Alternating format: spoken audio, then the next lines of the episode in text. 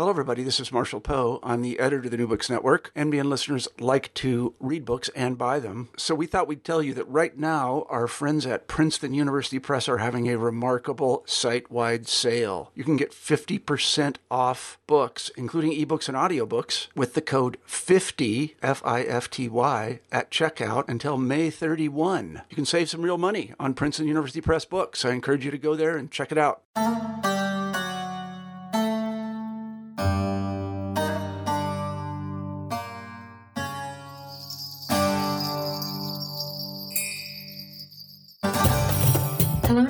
To another episode of New Books in Islamic Studies. I'm your co-host Jovana Xavier. In each new episode of New Books in Islamic Studies, we select a new book that has been published in the field and we have a conversation with the author. In today's episode, we are joined by Professor Joseph Hill, who's an associate professor of anthropology at the University of Alberta in Canada. Wrapping Authority, Women Islamic Leaders in the Sufi Movement in Dakar, Senegal, is an ethnographic study of women Sufi leaders in the Talibé Baye or Faida branch of the Tijaniya. Hill provides live stories of various fascinating and powerful female Muqaddamas or Sufi leaders in Dakar and explores how they navigate the complexity of their gendered authority in religious, familial, and public domains. The book examines the ambiguity of female religious leadership and its manifestation through piety and performance, be it through cooking, motherhood, or the use of a female voice. Hill frames these pious actions through the semiotic acts of wrapping as opposed to wailing, as it provides a more expansive analytical framework for his project. This book will be of interest to those who work on gender and women Islam, as well as those who engage contemporary Sufism, West African Islam, and anthropology as of Islam. And so, without further ado, here's my conversation with Joseph Joseph Hill.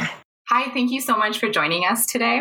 Hi, thanks for inviting me. Um, so, you are the author of Wrapping Authority Women Islamic Leaders in Sufi Movement in Dakar, Senegal. Um, mm-hmm. So, I'm really excited to have you on the show today. Um, and as is tradition in New Books in Islamic Studies, I wondered if you could start off by telling us something about your intellectual journey and what led to the writing of this book. I've been researching this community, the Faida Tijaniya community, is how they like to refer to themselves um, in Arabic, anyway um, since about and since 2001 when I was doing my PhD research. And my when I first went to Senegal, I wasn't really interested in Islam or Sufism. I knew very little about both topics, and I was really interested in music. So I went and I studied a bunch of musical instruments. I learned to play the kora, which is this large, uh, they call it a harp lute. Uh, I learned to play the khalam, which is a banjo kind of instrument because I play the guitar. And uh, so, and I learned how to play the sabar drum uh, and the riti, a violin. So I was very much interested in music at that time. But as I was researching, and that was, I first went in 1998. That was when I first went to Senegal. I was an undergraduate doing my honors thesis. I decided to do an honors thesis on African music, traditional music. But as I continued in Senegal, I, as, as interested as I was in music, I realized that the people around me, most of the people who are not specialists in music necessarily, um, they might be interested in music. They might put it on at big events or whatever. But what they were really interested in talking about was Islam. They were really interested in talking about, uh, especially the what we would call an outsider might call it uh, Sufi groups. Although they didn't they didn't really use this term themselves. Uh, they were very interested in their sheikhs and the the spiritual status of their sheikhs and whose sheikh was the most important sheikh. And uh, kind of there were a lot of rivalries between different groups in Senegal. And I found out that you know I was as, as an undergraduate that 90% of Senegalese people are parts of some, are part of some kind of Sufi order. 95% are, are Muslims. And so I just became fascinated with the culture of Sufism. I wasn't so interested in kind of the as a belief system or uh, as the, I, I, was really more more interested in Sufism as it contributed to popular culture, as it contributed to local culture and identity. Um, I was interested in the the night chant meetings that people did. I found the chanting to be fascinating because as a musical person, I was interested in the chanting. And so this just kind of it, it kind of grabbed me and drew me in. So when I applied to um, a PhD program, uh, I at first actually my applications I said I was going to continue my my research on griot musicians, uh, who are the traditional musicians in Senegal. But as soon as I started my graduate program, I immediately switched from studying music to the thing that had been really just kind of consuming my curiosity, which was these Islamic groups. So when I went back to Senegal in 2001, I decided to choose a group that was that I at the time thought was a relatively obscure group because you didn't see them on the national scene so much. What you really saw was the Murids, the followers of Ahmadou Bamba, and you also saw the Tijani followers of Al Hajj Malik Sy, who was based in the city of Tivaouane. Um, and I didn't see the followers of Ibrahim Niasse so much in the in the on the national scene. And so I kind of thought, well, I will, in the interest of fair representation, I'll choose one of the groups that's less represented, and I'll study them. And uh, and it turned out that I was really quite ignorant about the topic when I chose it as a as a topic because it turned out that this was the by far the largest Tijani group in the world. It just didn't happen to be all that represented in Senegal, and uh, so it was almost it was mostly through. To be honest, the, ending up where I ended up doing my research for the last almost twenty years, it was um, you know, I'd like to say it was part of a large master plan, but it was mostly just me kind of stumbling around in the dark that led me to this topic. And it's kind of the same thing that led me to study women. When I went to Senegal in 2001, I had no idea, as I explain in the book, I had no idea there was such a thing as a Sufi women leader in Senegal. Uh, because I'd read a number of books and, and studies of, of uh, these leaders in Senegal, Islamic leaders in Senegal, and they all mentioned men. It turned out that a few, that there were a couple things that mentioned one woman leader, uh, but for the most part, the, that was kind of it was an anomaly. They didn't talk about women. So I was surprised when, when I went to Senegal during my first week in Medina Baye, the center of the Faida Tijaniya. I was surprised when my research assistant, uh, when I was drafting a list of people I wanted to interview, of notable religious personalities in the area, um, I was surprised that one of the first mentions names he mentioned was a woman. And I said, "Really? There's a woman religious leader?" And he just kind of acted normal about it. And uh, he said, "Yeah, you know, if you want to go talk to her, she's just around the corner. The reason why her name came up was because she was kind of a neighbor of where I was staying. So we went and talked to her, and and uh, and it turned out there were there were more as we asked around. There were more women. I didn't really focus on that on my uh, in my dissertation. My dissertation was much more about the broader themes of knowledge and authority in Sufi Islam in Senegal.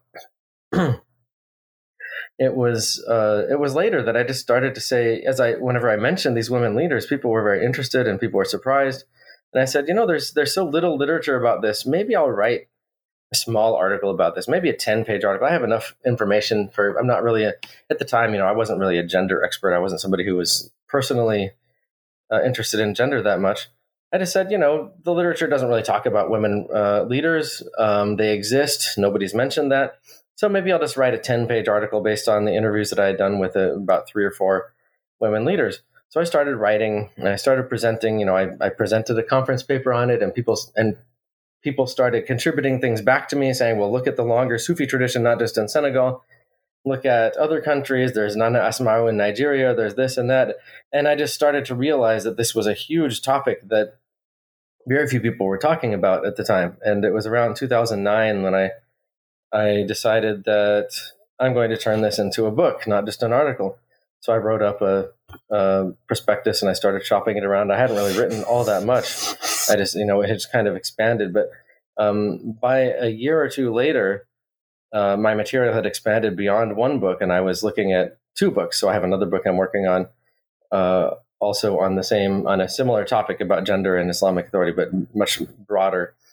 Uh, than what's presented in this book. So it was kind of, you know, one thing leading to another that lead, led me to have an interest in gender and women in Islam, and, and since then it's become, uh, as you can see, one of my primary occupation preoccupations uh, academically.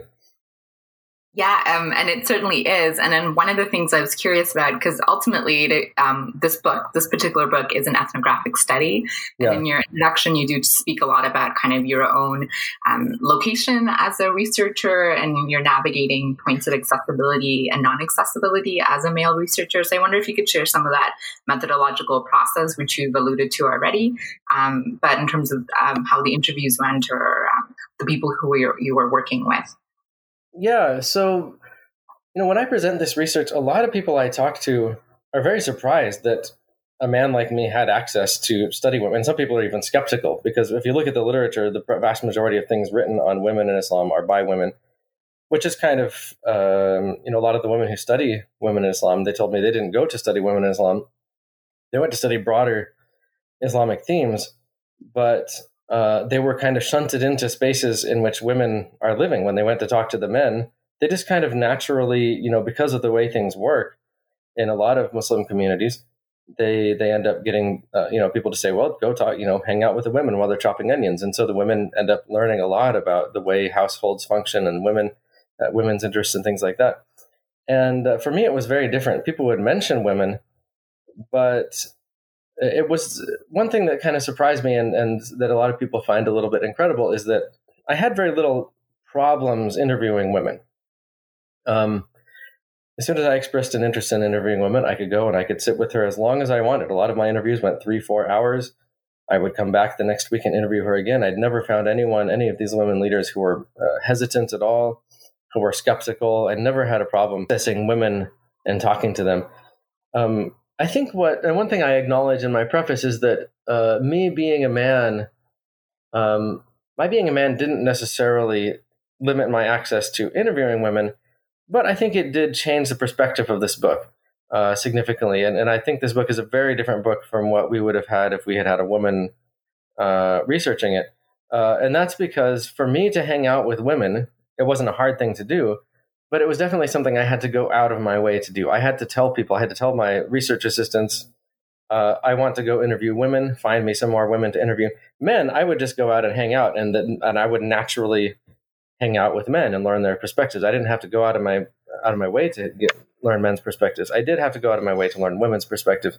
So there's a lot less in this book if you compare it to what other people have written about women, West African women, uh, Muslim women you find that there's a lot less about household economics, about uh, marriage and divorce, about the, the uh, about fertility, uh, a lot of the issues that really deeply interest most women in West Africa. What you find is much more an emphasis on women's public performance of authority.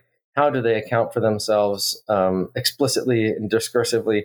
Uh, because this is what the interviews were focused on. I would say, "Tell me your life story," and they would themselves select which aspects of the life stories to tell me. They wouldn't talk much about, and I do have a chapter in here about cooking, but it's very much about how do they present cooking as an important part of their leadership, um, and how, what did I what did I observe when I went to large meetings about cooking. But it's a lot less about some of the nuts and bolts about cooking that you find in some of the other works. So it is a very different perspective. But I didn't have any problem accessing women uh, as far as interviewing went. The, Senegal is a place that, compared to a lot of parts of the Muslim world, it's uh, this level of segregation is relatively low. Any man can visit any woman anytime they want, as long as it's under certain conditions. I mean, you can't necessarily go and sit privately with a woman without anybody there, but you know, these these women themselves are used to having young men around them all the time.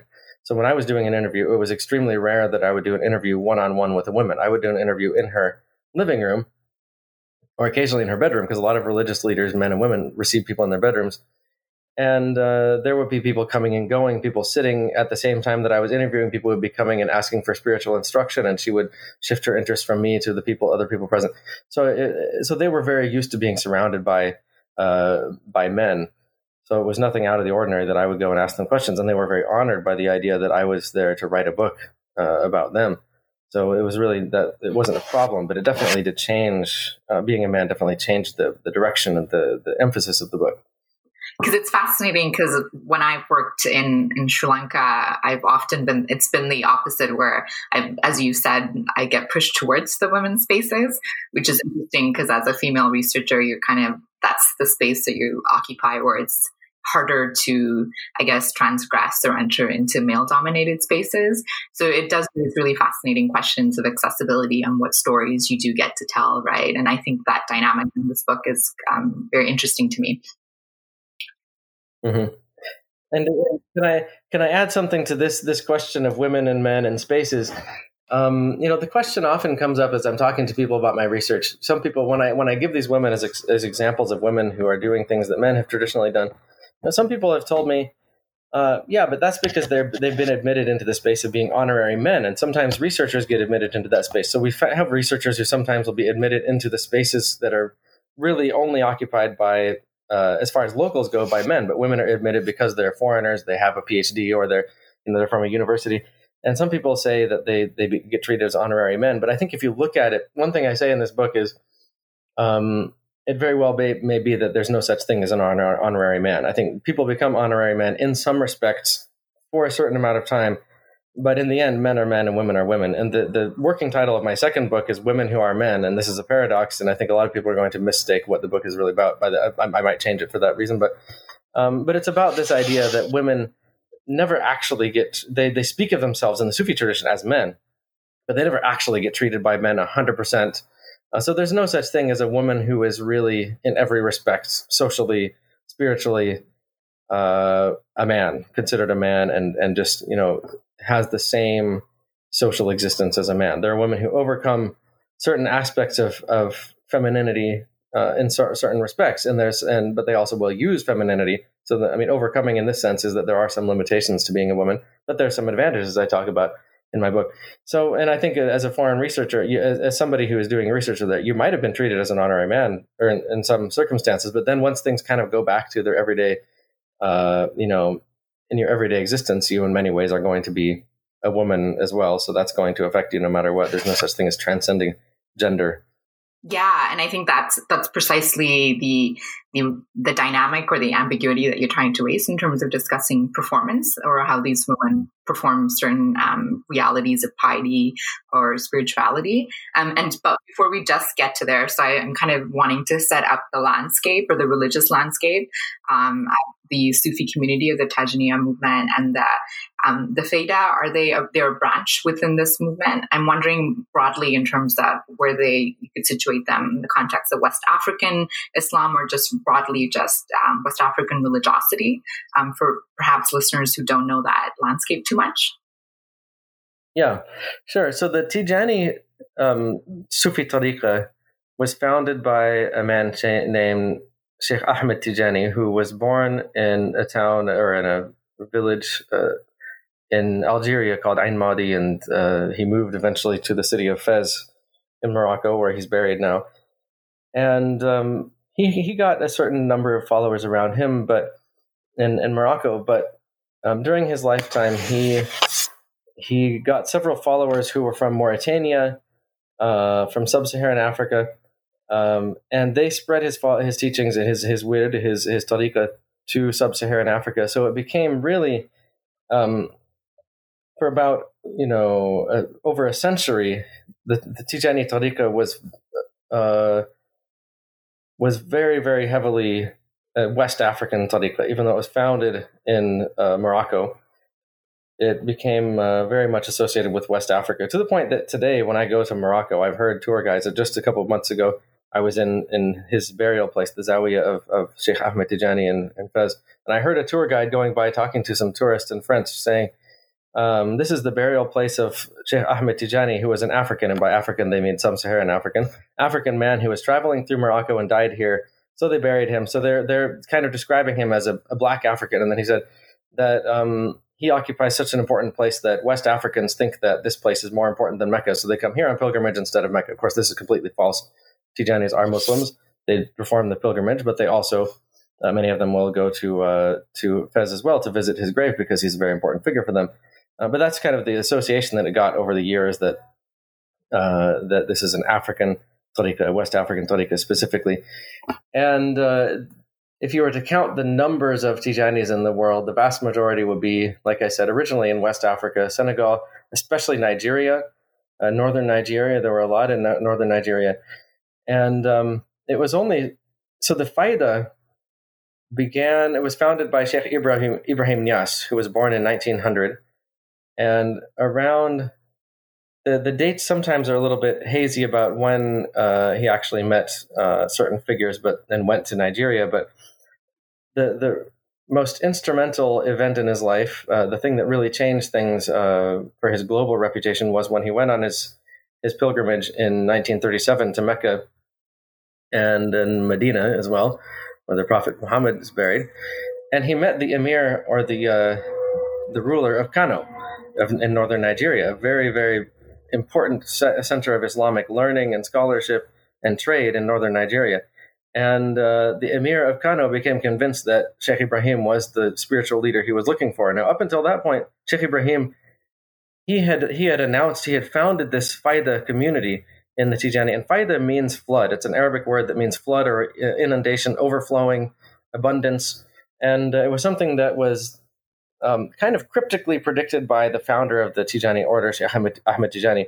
He said that at a, at a, time of extreme hardship, there would come among his followers a faida, a flood, an in, a fusion of, of, divine knowledge, and that the uh, that the tariqa would then spread uh, afwajan afwaja, mean, meaning it would go from you know groups and groups and groups of people would enter as groups, not just one, two, three, but a whole group of millions of people would enter the uh, the tariqa. So a lot of people had been actually discussing who would be the bringer of this faida, and several people had claimed that status before Sheikh Ibrahim, and so he claimed that status around 1929 openly in Senegal, and he and a number of people had come to him. But at that point in Senegal, he was still kind of he was a young guy. He was only around 30 years old at that time. People, he was not really a big figure and uh, he had gotten the the adherence of a number of uh, the younger members of Mauritanian uh, families, and the Mauritanians were the ones who brought the Tijaniya. So this brought him a lot of prestige.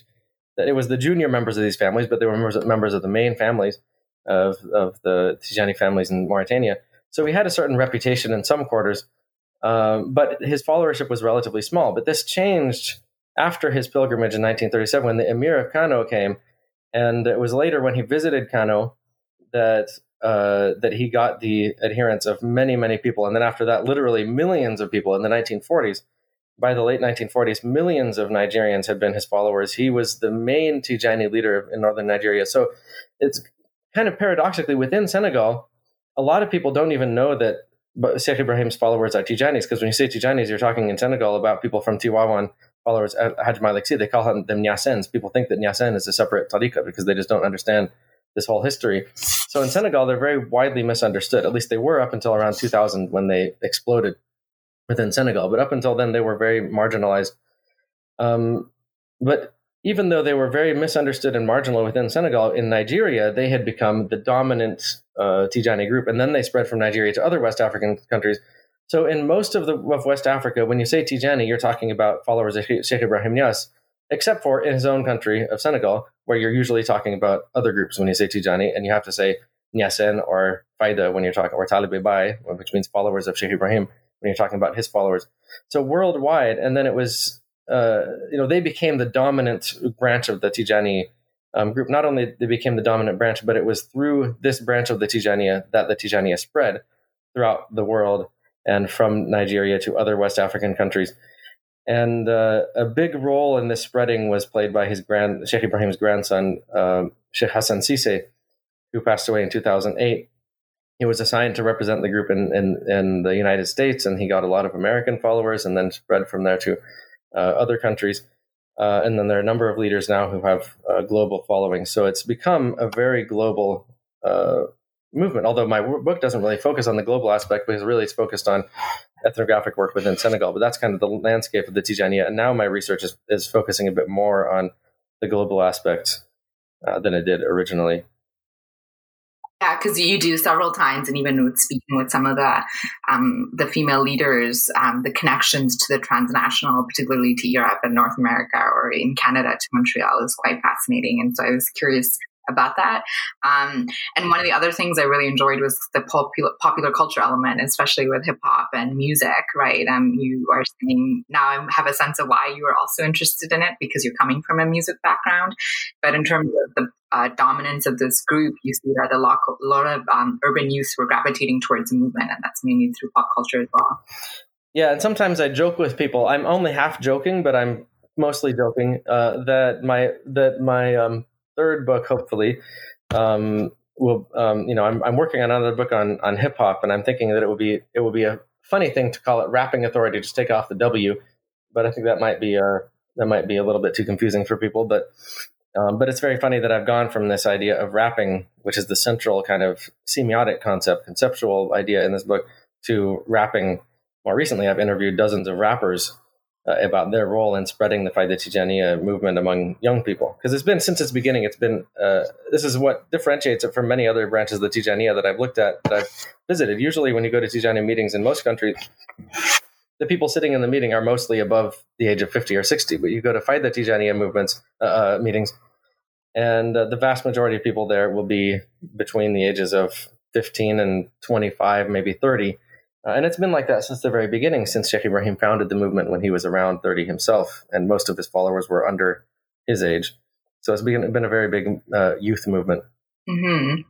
Um, and so within the Faida movement, um, I guess the main pivot of the book is that you're engaging with the, the new female leaders or the new Muqaddamas, and you kind of um, are uh, pointing to the two distinctive, or what you see as the two distinctive differentiations with what's happening within this movement that may be different from other, maybe female authorities that we've seen in other studies. So did you want to walk us mm-hmm. through that? And I think that then leads us to the semiotic that you're talking about, which is wrapping, uh, not rapping music, but wrapping wrapping in terms of physically wrapping something around your body.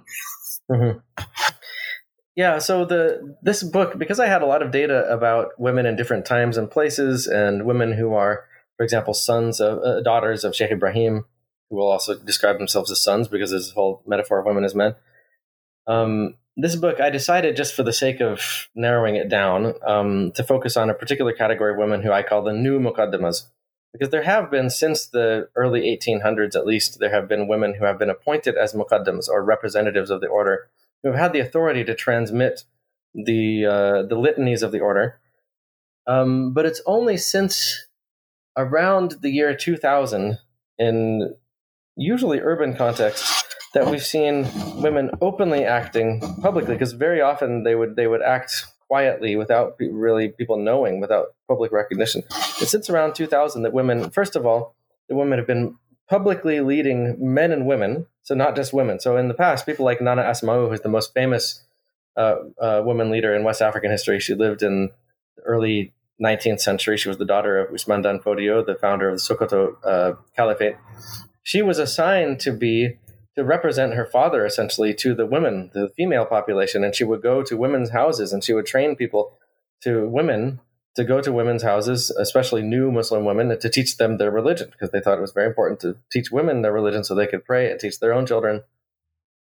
Uh, but that was the pattern that was very much followed in northern Nigeria. There were, that led to a whole history of women scholars and women teachers who would who would work within segregated women's spaces to teach women. So part of uh, part of the idea of giving women religious authority was so you could maintain segregation.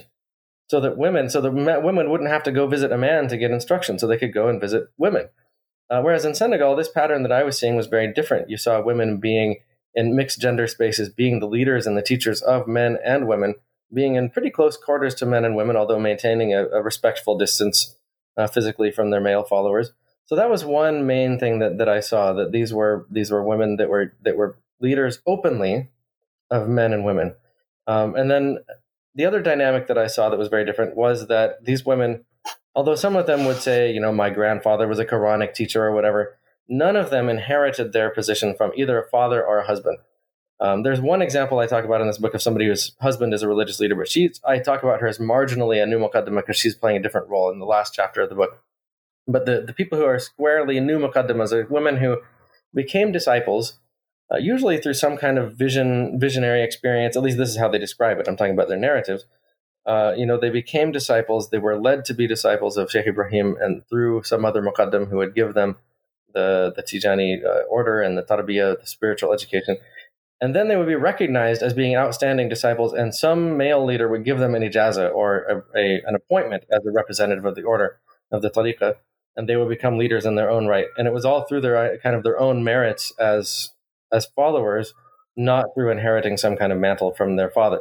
In many cases, like the other one case of a Senegalese woman that has been discussed in the literature has, was a Murid woman named uh, Sokhna Magat Diop, who came to occupy this position because her father died and, and didn't have any sons. And so, who, because the inheritance is such an important thing, it had to be one of his children who took his his mantle. So it went to his daughter, and they described her as somebody who was playing the role of a man. Uh, but in this case, it wasn't the case here that they inherited from their father. They were all people who mostly were not Talibé Baye to be born with. They were from other Sufi groups. Their families followed other leaders, and they became leaders in their own right, and they became disciples and then leaders. Um, and I have to say, one of the things I did love about the book are the, you know, I don't know if you'd call them moral histories, but merely the stories that you do tell of the women, especially in this chapter. Um, you chronicle um, different women throughout the book, but in, um, I think in the, um, the New Muqaddamas chapter, you chronicle three. And I wonder if there's any that you'd want to share at the moment or like a particular story that stood out in terms of the the, the females that you are chronicling in terms of the type of authority they're maintaining um, how they're doing it yeah sure so yeah the, originally this chapter i had eight i profiled eight women and then people read it and they said that it was a little too confusing to have too many women in the same chapter so i narrowed it down to three who i thought um, represented uh, very distinctive kind of life stories and histories um, so I talk about uh, Seida Busodrame. Um, I talk about um, and she who lives on the far outskirts of Dakar in a, a relatively marginal um, area. Although she told me just this year that she's planning to move because they're going to turn her area into a big catchment basin, so she's going to have to move to a different neighborhood, which she's, she's okay with. Um, so this is the kind of you know people who are living in these marginal areas where they can kind of kick you out whenever they want. Um, and she's a very interesting character uh, because she doesn't have much formal education. None of these women really have, you know, none of them have studied at, at Al Azhar, like the male major male leaders in, in Cairo. Uh, none of them have a dis, uh, an, uh, an extended classical Islamic education. Although all of them have studied the Quran, pretty much every child in Senegal, every Muslim child, boy or girl, studies the Quran to a certain degree. That's not really distinctive of them because everybody does. Um, but none of them have studied. Usually, to become a religious leader, you'd have to study past the Quran. You'd have to study fiqh or, or Islamic jurisprudence. You'd have to study some of the other topics, and then have a long spiritual uh, apprenticeship with a leader. And none of them really have that. Um, but Seida Busodrame, because she is very much a curious person herself, she's sought out le- uh, learning herself. She's gone to various teachers. Her family has employed, when she was younger, employed teachers to teach in her house, and now she employs Quranic teachers to teach the Quran in her house to other people.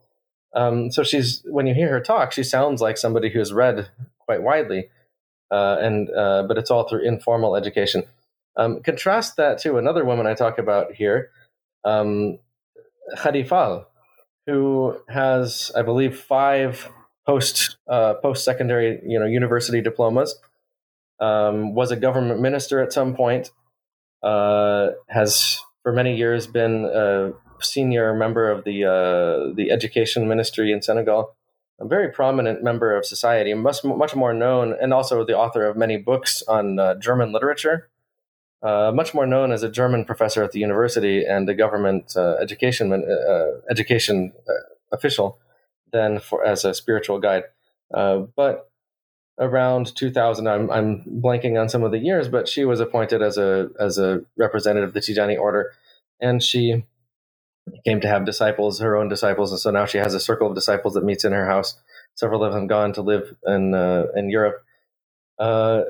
So that's a you know very contrasting. She also did not have much um, formal Islamic education. Her education is all uh, in French and German, um, and uh, and then the the third person I talk about in this chapter is the one who I, who's on the cover of the book, uh, Ndeye Bumbaj um, who is her own kind of uh, model of of, uh, of leadership. She, um, her work is that she is a kind of a you could say a spirit medium. She uses her spirit medium uh, gifts to give people advice, to tell them uh, what's causing their problems.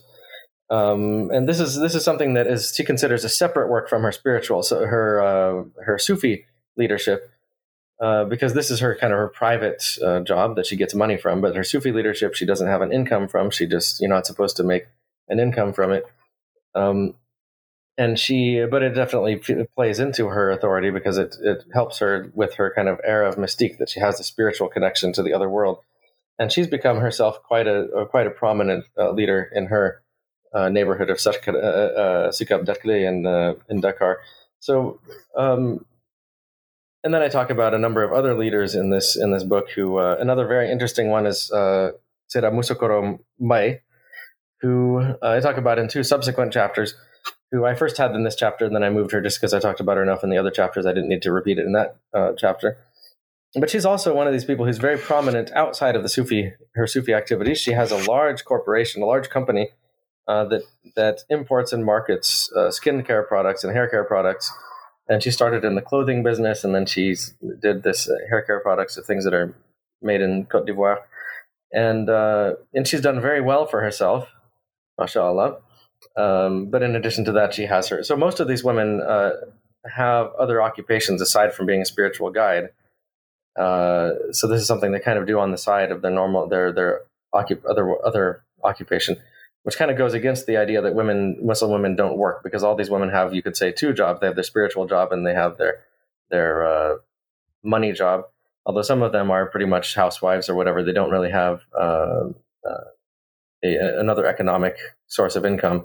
Uh, like Ida Cham is another one who who mostly uh, just devotes her life to uh, spiritual endeavors, but she is also living in the kind of outskirts of Seneg- of uh, Dakar in a more marginal area and kind of struggling to get by but she's also become very prominent in her area as a, as somebody who's known as a, a youth leader and, a, and an organizer of the Faida community. So, so the second half of the book really is engaging with these women's lives and experiences, and really around performance. So you kind of go into the spirit of cooking, the spirit of how they're engaging with motherhood, um, the voice, um, kind of the politics around women's voices, and all of this is centered around this question that you're kind of grappling with in terms of performance of piety and the gender dynamics that are associated with. And you're building it or constructing it around this notion of wrapping. Um, so I wonder if you could uh, walk us through that and why you're interested in wrapping, what you're trying to subvert and using wrapping, and particularly in kind of positioning it against the veil. Um, and why I think it's so interesting in the context of Sufism, because there's like a really mystical component to the veil as well, which I was really fascinated about how you um, tied that together. So yeah. Yeah. So first to talk about the idea of wrapping. Um, yeah, there's. I decided to make that the central idea of the book because, yeah, it challenges the way we've been talking about Muslim women for a long time. Um, because if you look at the, the literature on Muslim women for the last, well, I was going to say a couple decades, but probably ever since Orientalists started talking about the Middle East, um, the veiled Muslim woman is the central kind of image, and a lot, and some people have seen my title and misconstrued it, um, which is not their fault, but uh, they thought I was just talking about veiling again. It's another book about veiling, and in Senegal, veiling is not such a huge issue. Most women don't really, even the Sufi women, don't necessarily veil in the sense that we think of using the the kind of the what they know as the reformist veil. They do dress modestly uh, by their own standards, but even members of this particular Sufi group, they don't necessarily um, cover their heads all the time. Um, not all of them, anyway. So the point is not to say, oh, well, let's look at veiled Muslim women again. The point is to say that there is, even among women who don't necessarily veil uh, rigorously uh, in the way that the you know a lot of reformists would like them to veil, they're exercising some kind of what I would call self wrapping. And the reason why I choose the word wrapping instead of veiling is that veiling really is a negative action. It's all it's about concealing. It's about hiding. Uh, it's about what what are you not showing. And another thing about veiling is that because it has such a long history of being associated with women, that it kind of cuts the idea of veiling off from the many other areas in which the same logic is applying. So I use wrapping as a semiotic concept. In other words, I'm interested in what does it mean to wrap something? Um, and so in the chapter on wrapping, I go into the many, many meanings of and, and uses of wrapping in our societies in the West and in various Muslim contexts to show that wrapping, of course, has many different uh, connotations. Wrapping can be used to protect something, uh, to keep it from getting scuffed up. It can be used to to hide it, to keep people from knowing that you have something valuable. So if you're walking around with diamonds and, and gold, you might want to show it off, but you also might, if you're in an area where it might get ripped off, you probably want to hide it. You want to wrap it up. Uh, so it can be a protective measure. It can also be a way of presenting something as valuable, which is what you would do with uh, like a birthday present. Uh, it adds to the value, it adds to the mystique of it because it's, you know, you get the present, it makes you more excited to get it if it's wrapped up because it makes you wonder what's in there. And so all of these things actually come to play when we're talking about the so-called veil or the wrapper. In some cultures, they actually, like in Mauritania, the, the, the women's covering is called a wrapper. It's the thing that wraps them. They don't call it a veil or a hider, they call it a wrapper. And a wrapper is something that conceals, presents, protects, um, embellishes, uh, misleads. You can mislead by putting the wrong wrapper on something.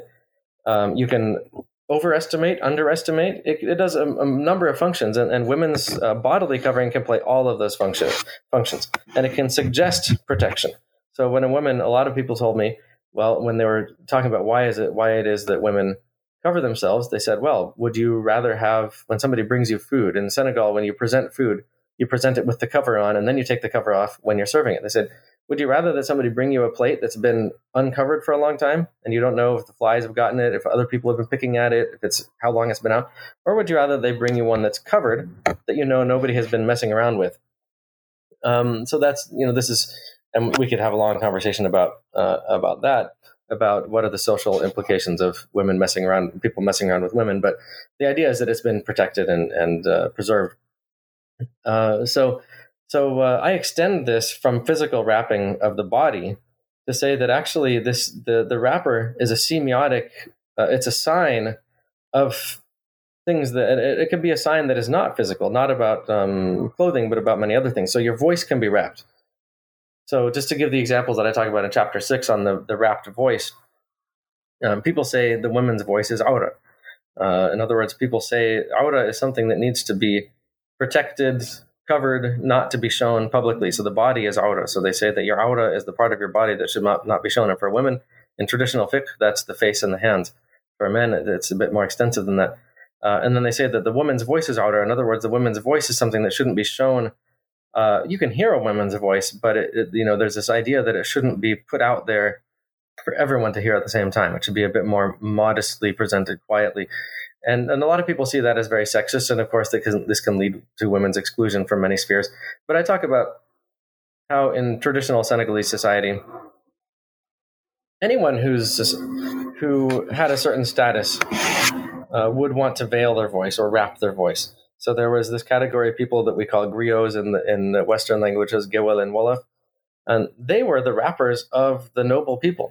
Uh, in other words, if the noble person wanted to announce something to somebody, they wouldn't go and tell that person. Or if you were at an assembly and there are a lot of people there, no microphones, in order for everyone to hear you, you had to really shout very loud.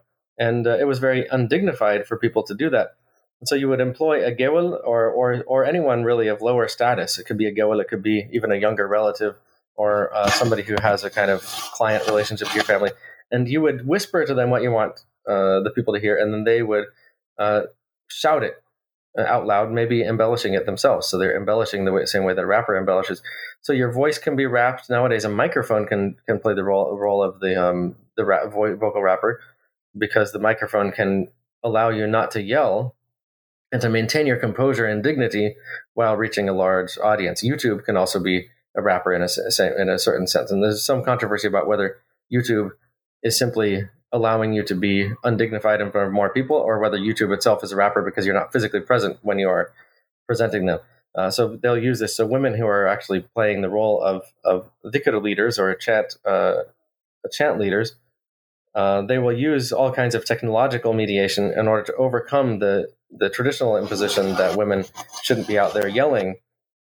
They also use the spiritual state as that as as the wrapper to present themselves their voice as something other than their own voice. If somebody asks them, they'll say, "Well, it's not my voice; it's the voice of Ilham. It's the voice of the kind of what's been uh, inspired to them.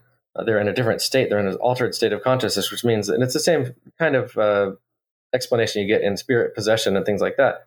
Uh, it's not my agency that's doing it; it's another agency that's doing it. So that kind of creates another wrapper for their their the social role they're playing.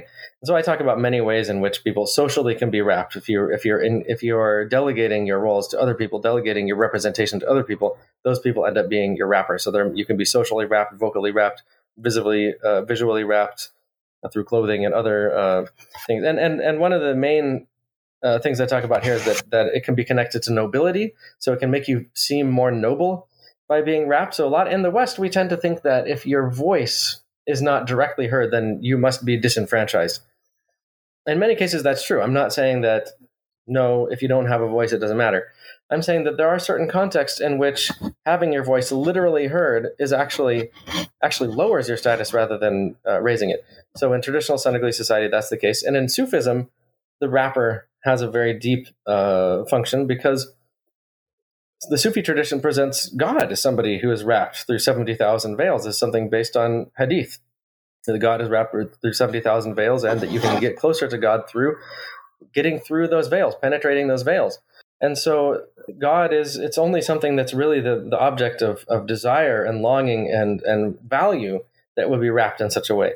And so women can present, and so can, women can actually connect themselves to the divine through the mystical knowledge, the wrapped knowledge, the the secret knowledge of Sufism through presenting themselves as physically wrapped people. So there's I talk about the the idea of the um, uh, the qualisign, this idea that comes from Charles Sanders Peirce, the thing that the, the idea that many many things that share the same quality, that quality can come to have a significance in itself because it, it connects you to many other things that have that that quality. So the quality of wrappedness connects you to mystical knowledge, it connects you to nobility, it connects you to many other valuable things that are also wrapped. And so I talk about how it, it's all about the performative context. I'm not saying this makes them more valuable. I'm saying that it can be used in performances of authority to present themselves as more valuable. And it's only successful in making them more valuable if the performance works if people actually so you can't it's not just about your performance it's about how people take up the performance how they un, in, interpret it and how they value your performance. So it doesn't mean that anyone in any condition can wrap themselves and therefore have value.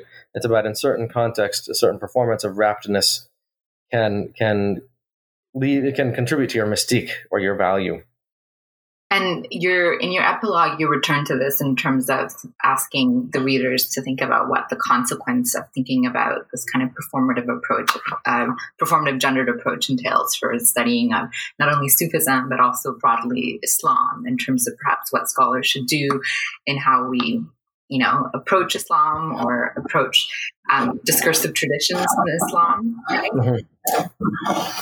Yeah, so I've, I've been very deeply influenced by the approach of Talal Asad and his idea of Islam as a discursive tradition. And I think this is really a very valuable way of thinking about if, if, if we want to delineate Islam as a field of study, I don't think you could do better than talking about Islam as a discursive tradition. By that, Talal Asad wrote in this very famous paper uh, uh, on the idea of Islam as a, of an anthropology of Islam um, he wrote that people had talked about Islam in many different ways. It's either an essence that's shared by all Muslims. It's many whatever Muslims want it to be because you know we're cultural relativists, so everybody can define it in their own way. And uh, ultimately, and then there's a third option that it's really nothing. It's analytically nothing because it doesn't have any coherent meaning at all because it is used to refer to so many different things. It doesn't really mean anything. And, and Talal Asad said, well, that that kind of this idea that it either has to be an essence or it's nothing is self defeating, and it means that we can't have anything called Islamic studies. So he came up with this idea of Islam as a discursive tradition to to, to deal with that question that that all, everything that calls itself Islam, everything that's identified Islam, has something in common, and that thing that it has in common is not an essence. It's that it all refers back to some history, um, some some claim to authoritatively representing this tradition of Islam, of representing the the original text of Islam, the Quran and the Hadith, and um, and I would say even beyond hadith, there's you know there's sunnah beyond hadith too. There's there's a number of different kind of authoritative sources for Islam. Um, but where I find that this approach has, uh, you know, he said we should start with that. He didn't say Islam is that, and that is the ultimate definition of Islam. He said we should start with that when delineating the field of Islamic studies. And I think one problem is that when, when a lot of a lot of times when we've taken up this so-called definition of Islam, we've kind of privileged the discursive idea of Islam, and, and it's led to this kind of idea. And I'm not saying that the, Talal Asad is the one who's who's guilty of this, but it just kind of this emphasis on discursive tradition has sometimes led us to think of Islam as something that's determined through discourse, something that it's a it's a, ultimately a debate over uh, orthodoxy. Uh, and I think actually a lot of what passes as Islam, it's not about who makes the best argument or who who's referring to text. It's about who can perform in a way that is uh, that is then uh, kind of recognized as legitimate. And sometimes performances that are very different from what previously was known as as a authoritative or acceptable performance of Islam get to accepted without be accepted without any kind of debate. And that was kind of the central question of this book. Wait a minute, all these women are acting as leaders in a place where women were generally understood as by definition excluded from leadership. And many people still uh, approach it that way. Suddenly, since 2000, they become leaders and I haven't heard very much controversy over this. And there was no central discussion about should we now, well, among certain groups there has been in Senegal, but among the Faida people, there has not been a, a discussion over whether women should be appointed as leaders. They just kind of came to be appointed and act publicly as leaders without any real discursive uh, debate over it, as, as far as we can tell.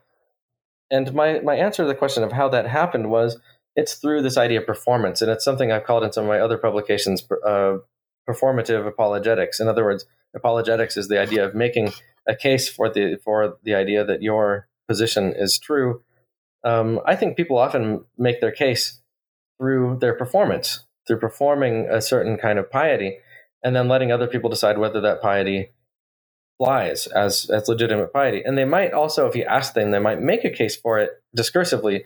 But the discursive case is not really what determines whether it gets accepted or not. Most people are not listening to the discursive case. Most people are watching what they're doing. Uh, so I think what, what, what passes as good Islamic performance very often is determined very largely through non-discursive ways. And of course, discourse is always part of it. You can't exclude discourse. But I'm saying that ultimately it comes down to when I look at a performance of Islam, do I say, wait a minute, that doesn't look right? Or do I say, hmm, I'd never thought about that, but I guess that works. It looks right to me. Those women are still acting very pious while they're doing this very non-traditional thing, so I guess that's okay. Um, and there's no debate over it. Nobody actually raised the question of, well, should women be doing that? They just kind of looked at it and said, well, they look like they're pretty proper women to me, so that's all right. And so what they're doing, and, and so the way that I illustrate this through this book is I illustrate how these women are essentially, you've got a number of things that are considered the building blocks of good, pious uh, womanhood. Um, like you mentioned, you've got you've got cooking. Uh, there's nothing in the Quran or the Hadith that says women must stay home and cook. Uh, as far as I know, I've never heard of a hadith that says women uh, should uh, should do the cooking. Uh, there are, you know, there are cases where it references women uh, cooking, but it doesn't. There's nothing in there that normatively says women need to be the ones who cook. But there's this understanding that women are associated with. There is a Quranic verse that says, "Establish your uh, establish yourselves in your homes." Uh, which has been generalized to mean that women should be primarily in the house. They can go out. Uh, you know, some people say they can't go out, but the general understanding is that that's their their main base of operation is the home uh, and raising children. And then who's going to do the cooking while you're there? You can either employ somebody, a servant, to do it, or the woman's going to do it uh, because she's already there. So women have become very deeply associated with cooking, and it's become a source of pride for them. So it's not something that they see as, oh, you know, I'm I'm only a servant doing this. Even women who are very rich, who have lots of money, uh, who don't need to cook, uh, they take pride in the fact that the food in their cook is in their house is done properly. Uh, and if they hire somebody else to do it, they're going to be looking over their shoulder to make sure it's done properly. Because if there's somebody complains about the food, they ultimately bear responsibility, not their husbands, not other men in the household. Uh, so women have, have come, been associated with that. They've been associated with, like I said, wrapping and being being wrapped up, being uh, also like uh, for example, um, being docile and submissive to your husband. Um, this is something that I say in the book that, uh, of course, it can be a, this the idea of being submissive to your husband can be a very marginalizing thing for women, of course. Uh, but if it's part of a performance in which the viewer and the performer understand this performance as a performance of piety before God and not necessarily before the husband, then a woman can actually redefine a performance of piety toward her husband as a performance of piety toward God. Like if if onlookers know that the man is actually in a is in a less prominent position than his wife, like she's a very important leader, he's just some no name guy. Um, if she's showing subservience before him, then it just that just actually emphasizes her humility and her spiritual connection to God and her piety. And uh, and the guy knows that he couldn't take advantage of that because she's the much more prominent person. So that performance of of uh, subservience comes to have a very different uh, meaning. Of course, I'm not defending that women should be subservient. I'm just saying that it comes to have different meanings depending on the context, the performative context. So there are a number of different domains that they. Oh, and then motherhood is maybe the central one, in which women are performing are performing uh, female piety and every uh, feminine piety and every woman that I talk to use mother, motherhood as a metaphor of spiritual leadership. And what's really striking about this is that you might think, oh yeah, well, you know, and, and people have told me this when I presented this. People have said, well, you know, in West Africa, uh, fictive kinship is important. So men describe themselves as father, women describe themselves as mother, no big deal. But actually, men's use of paternal metaphors is extremely limited. Uh, when men come to have a relationship to somebody, they often refer to them as uncle or something like that. Uh, but the, the term Baye, father, is reserved for the founder of this community, Sheikh Ibrahim Niasse. That's his main nickname, Baye, father. Uh, but a household can have one father, but it can have several mothers uh, because of polygyny. Uh, so in the Faida community, women in general can define themselves as mothers in ways that men can't define themselves as fathers. And so spiritual transmission in this community is very rarely defined as a, a, relationship, or not as often defined as a relationship of fatherhood between the person doing the transmitting and the and the disciple, because the disciple is understood to be a, a more a spiritual son or daughter of Sheikh Ibrahim than the local muqaddam who's giving them the uh, the um, giving them the spiritual training. But the women can use the the metaphor of motherhood uh, as a leadership metaphor. So it's so it shows that they're using those what's essentially in this the way they're using it is very novel because such kinship metaphors have been used in the history of Sufism. I talk about this; they've been used in the history of Sufism quite a bit, but often to describe men's leadership. But it was very rare in the history of Sufism that you had women using maternal metaphors. Actually, most women who were Sufi figures avoided the idea of motherhood. They avoided marriage, or they avoided the stigma or the kind of like biological implications of impurities of, of women's reproduction. So they avoided any connection to motherhood. Whereas members of this group, the women in this group, that's the central metaphor they're using all the time motherhood so it becomes a huge part of their, their performance even women who d- don't have children or women whose children are all gone or women who are divorced uh, they all use this motherhood metaphor as part of their performance of piety so, so, so it's kind of like the, the, the, elements of feminine piety are building blocks through which uh, you can build what some people would describe as an oppressive relationship but these women are showing how you can reconfigure those building blocks to build something very different. So it just shows that the, the indeterminate nature of using these the building blocks of feminine piety, uh, that, that it's all in the current performance and how they're being put together in this particular situation. And in many ways, it's it seems to almost resonate with other studies of you know Sufi women, either in classical context or in contemporary context, where there is a negotiated reality of how they could embody or embody authority or embody their own locality as gendered beings, right? Because there's a sense that Sufism allows for the transcendence of gender, but there's also the social cultural reality in which one is physically existing in as well. So I think the book um, highlights that through these women's voices and examples, how at times they affirm certain tendencies that may seem to perpetuate this binary, such as, you know, mother father dynamics and other tendencies in which they're actually enacting agency and subverting, such as, you know, cooking that's taken on as a, a pious act that's significant to them, right? Um, there's so many jewels in the book that we won't be able to get to. So, but um, hopefully, um, readers can pick it up and um, uh, explore further. But as we conclude, do you want to give? You hinted at already at some of the work that you're doing, but what else can we expect from you in the future? So, yeah, well, there's a tradition in, in Islam and Sufism that you don't um, you don't put all your cards out on the table. Even the, the sheikhs that I know, a lot of them, even if they know that they're inshallah traveling tomorrow, they won't tell anybody until they're getting on the plane, and they'll say, "Yeah, I might be going somewhere tomorrow," and then they'll they'll go. So I feel a little bit. Uh, so I, I, wonder if I should, but I but it's it's kind of a matter of public knowledge that that um, this this book, and I say it in the introduction. This book is kind of it's a subset of my of my research on women, and and um, some people will be disappointed to learn that when they open this book that I didn't talk about the most prominent women leaders in Senegal, who are the the, the daughters of Sheikh Ibrahim himself. Uh, and that's because I was reserving, and I've already written this material up, and I went back and talked to some of them again. So I'm going to be updating it uh, based on things that I got this year, or this in the past year. Um, but I have a second book that kind of spun off of this, so it's kind of a two part project. And the second book, uh, instead of talking about the new muqaddamas, is talking about the longer tradition of women in, in Sufism and in Islam. And so in that book, that's where I'm planning to talk about the daughters of Sheikh Ibrahim who are who don't fit at the new muqaddama uh, label because a they're they're more classically trained. They've memorized the Quran. They've studied the disciplines, Islamic disciplines. They're the daughters of a major leader, so that that makes them the more traditional model of women uh, Islamic figures.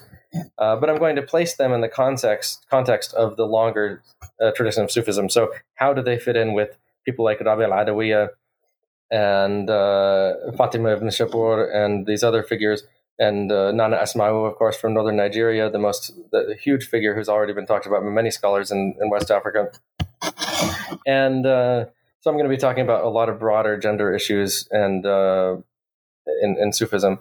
Uh, and then I have another project that I published a bit on, which is uh, still the, the book project is still more in its nascent stages, but that's about hip hop and other forms of performance in Senegal again. And, and I've extended that research to look at London. So I've interviewed a lot of ra- Sufi rappers in London uh, who have become very good friends of mine, um, who are very prominent in the Tijani community over there. People like Rakin Niass, Muhammad Yahya, uh, Sukina Douglas, Moneta Williams uh, in the London scene.